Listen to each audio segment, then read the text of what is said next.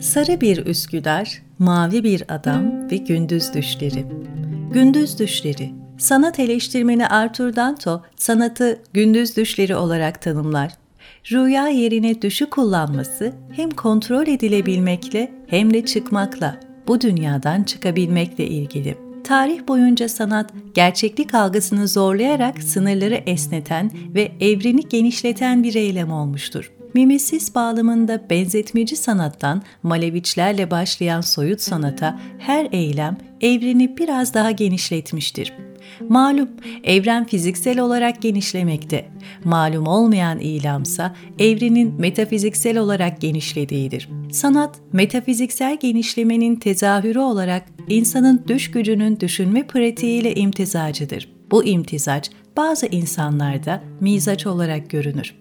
Öyle ki sanat yapmak değil, sanat yapar gibi yaşamak söz konusudur. İşte bu insanlardan biri Hoca Ali Rıza'dır. Tarihe mal olmuş biri hakkında yazıyorsanız o yazı yazdığınız kişi kadar kendinize dairdir. Bu yüzden objektif olduğu kadar sübjektiftir. Hele de Hoca Ali Rıza'yı yazıyorsanız ve bunu vefatından çok zaman sonra yapıyorsanız. Neden? Çünkü bir yere koyamıyorsunuz onu bir ekolle tanımlayıp aşina özellikler üzerinden tavsif edemiyorsunuz. Hocaları var, talebeleri de, hocalarından alıp talebelerine verdikleri de. Ama kendisi bunların tam ortasında, öncesi ve sonrası olmayan bir okul gibi, koca bir medeniyetin tek başına varisi gibi. Yıkılırken gök kubbe onu ayakta tutmaya çalışan fil ayağı gibi. Ressam olmasını beklemediğiniz bir ressam o her şeyden önce bir usta, gerçek bir usta. Babası hat sanatının muhibbi, annesi ev hanımı, kendisi asker. Dönemi itibarıyla bir ressamın asker olması normal ama Hoca Ali Rıza'nın asker olması normal mi? Bugünün kabulleri üzerinden bakarsak hayır. Belki o zamanın şartları itibarıyla da hayır.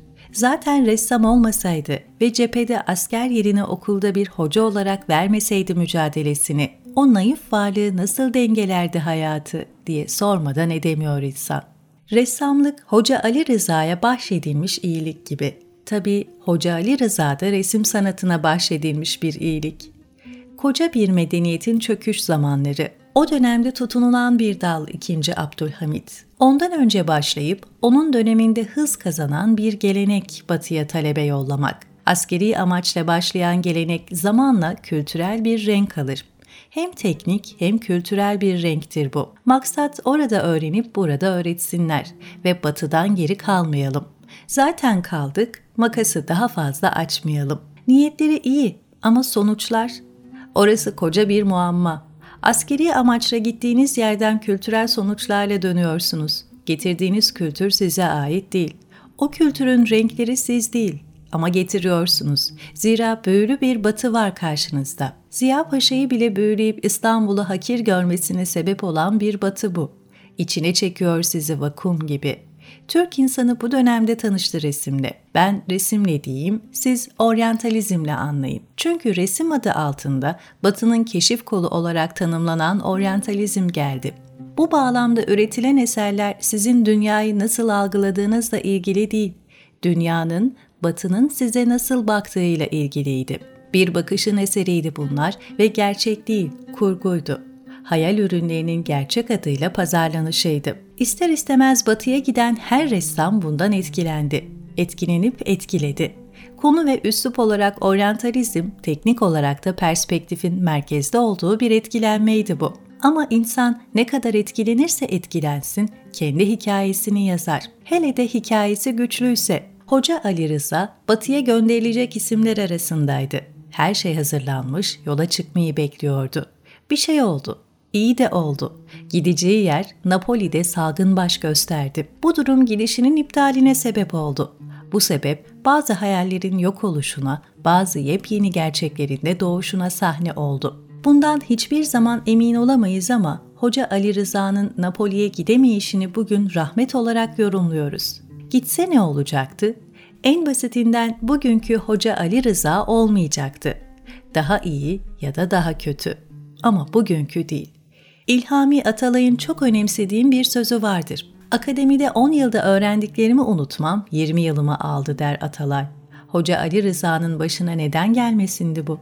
Napoli'de tesiri altına gireceği etki, dezenformasyona sebep olarak bugünkü Hoca Ali Rıza yerine devşirmeci bir ressamla bizi baş başa bırakabilirdi. Halbuki şu an tek başına bir ekol olarak tanımlıyoruz onu. Bazen kaynağa gitmek, neyi nasıl yapman gerektiğini değil, neyi nasıl yapmaman gerektiğini öğrenmek içindir.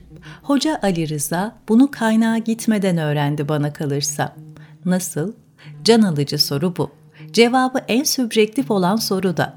Benim cevabım kendimce olacak. Bu cevap en sübjektif anı olacak bu yazının. Kanımca Hoca Ali Rıza üveysiydi. Resimdeki hocası ne Süleyman Seyit ne de başkalarıydı. Onlardan bir şey aldı elbet ama yolunu onlarla değil, kendi kendine buldu. Bugün içimizi ısıtan o resimlerin kaynağı içinde en derinlerdeydi. Biliyorum, hiç bilimsel olmadı. İkna edici de değil. Ama gerek var mı olmasına? Hoca Ali Rıza kimseyi ikna etmeye çalıştı mı? Osmanlı Ressamlar Cemiyeti bir adımdı bu uğurda kabul ediyorum. Kolay değildi o dönemde resim yapmak. Anlatmalıydı, ikna etmeliydi insanları. Resimle yaptığı kadar sözle de yapmalıydı. Bunu inkar etmiyorum. Ama tek başına ekol dediğimiz rengi ona veren neydi? Ressamlar Cemiyeti mi? Düşünün, sizden önce resim var. Minyatürden bahsetmiyorum ama yeri gelmişken onu da söyleyeyim. Minyatür de bir resmetme biçimidir. Batılı naturalist anlamda değil, tamamen kendi bağlamında bir resmetme biçimidir. Ama sizin gibi yok. Sizden sonra da uzunca bir süre yok. Hatta resim sanatının halkta karşılığı yok var olan karşılık karşı olur. Bir reddiye. Ona rağmen resim yapıyorsunuz. Yapmakla kalmıyor, bunu hayat ediniyorsunuz. İnsanlara aşılamaya çalışıyor ve asla vazgeçmiyorsunuz. Adeta ilahi bir görev, müthiş bir adanma, ihlas ve samimiyet. Nasıl bir insanın resim yapmasından bahsediyoruz burada? Bunu anlamak önemli. Bunu anlamazsak onun tek başına bir okul oluşunu ve benim üveysi tanımlamamı anlayamayız. Bu noktada sayısız örnek verilebilir. Ama ben bir örnekle yetineceğim. En etkileyici bulduğum örnekle.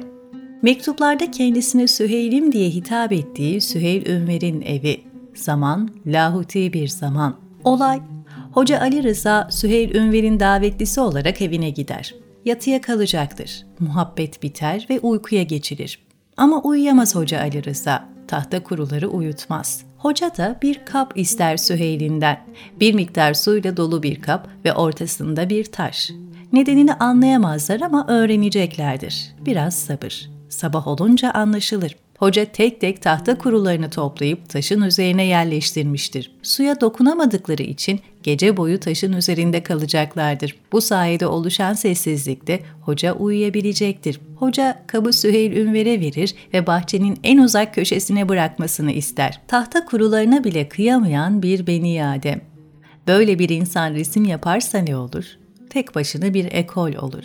Kendi kendinin mürşidi çünkü Hoca Ali Rıza bu yönünü en güzel ifade eden yine Süheyl Ünver. Onun eserlerinde başka bir ressamın tesirini aramak, elmasta leke aramaya benzer ki beyhude yorgunluktur. Abartılı gelebilir bu teşbih ama değil. Burada abartılan şey bizatihi gerçek. Süheyl Ünver'in yaşayıp aktardığı bir gerçek. Hoca Ali Rıza'nın şeylerle girdiği iletişimi kendine özgü. Eşyanın hakikatine, şeylerin hikmeti üzerinden yaklaşan ve hakla yakınlık kuran adam Hoca Ali Rıza. Bu kurbiyeti tabloları söyler bize. Dile gelip peyzajlar, güzelliği ve yüceliği fısıldar. Nasıl yapar bunu ressam? Anlamadığımız ya da göremediğimiz şey ne? Ben de bilmiyorum ama bir tahminim var. Hoca Ali Rıza tabiata ne bir efendi olarak yaklaşıyor ne köle olarak. Bizzat tabiatın kendisi olarak ve sevgiydi. Fethi Gemuhluoğlu'nun her şeye dost olmak derken söylediği o dostane ilişki üzerinde yaklaşıyor her şeye. Bir veli hassasiyeti ve sanatçı dokunuşuyla. Tabiatı değiştirmeye kalkmıyor ressam. Güzelleştirmeye de çalışmıyor. Görmek istediği gibi değil, olduğu gibi aktarıyor. Olduğu gibi aktarıyor ama naturalizm yok ortada. Kendi kendine var olan bir tabiatı aksettirmiyor. Var olur, ve varlığını korurken her an ilahi bir mevhibeyle dolan, canlı, dinamik ve renkli bir tabiatı aksettiriyor. Kutsalla her an neşve halinde bir hayatı resmediyor. Bu yüzden bir mekanı aktarırken hissini de aktarıyor. Rüyalarını da aktarıyor. Anı yakalayıp kayıt altına almaktan çok anda biriken metafizik gerilimi gösteriyor. Resimlerindeki etki bundan geliyor. Farklı görüş ve ideolojilere sahip insanlarda benzer etkiyi uyandırması bununla alakalı. Hoca insanı yaratılışına davet eden resimler yapıyor. İster bir iftar sofrasını resmetsin, ister Üsküdar'da bir sokağı. Hepsinde aynı iklim var. Aynı ruh, aynı davet. Maddedeki madde olmayana, maddi olandaki manevi boyuta. Böyle olmasaydı kendisine bakan herkesi birleyemezdi Hoca Ali Rıza. Aynı noktada sabitleyemezdi. Onun resimleri gündüz vakti düş görmek gibidir.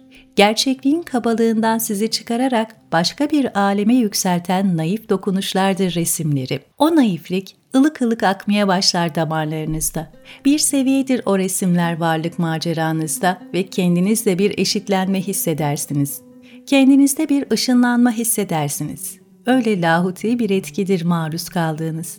Marazı olmayan bir maruziyettir bu. Açın ve bütün resimlerini tek tek inceleyin. Size yaptığı etkiyi hissedip ifade etmeye çalışın. Muhtemelen ifade edemeyip yorgun düşecek ve renklere kendinizi teslim edeceksiniz. Bu Hoca Ali Rıza etkisidir ve benzerini başkalarında aramak Süheyl Ünver'in dediği gibi beyhude yorgunluktur. Son söz. Kimseyi kırmadı. Resme başlamadan önce abdest alıp ibadet eder gibi resim yaptı.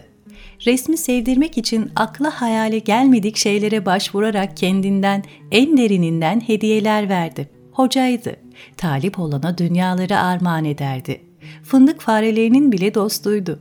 Herkesin korktuğunun kendisinde felaha erdiği Refik'ti. Refik-i Ala diye bir şey varsa oydu. Öldü ama ardında ölümsüz bir hayat bırakarak.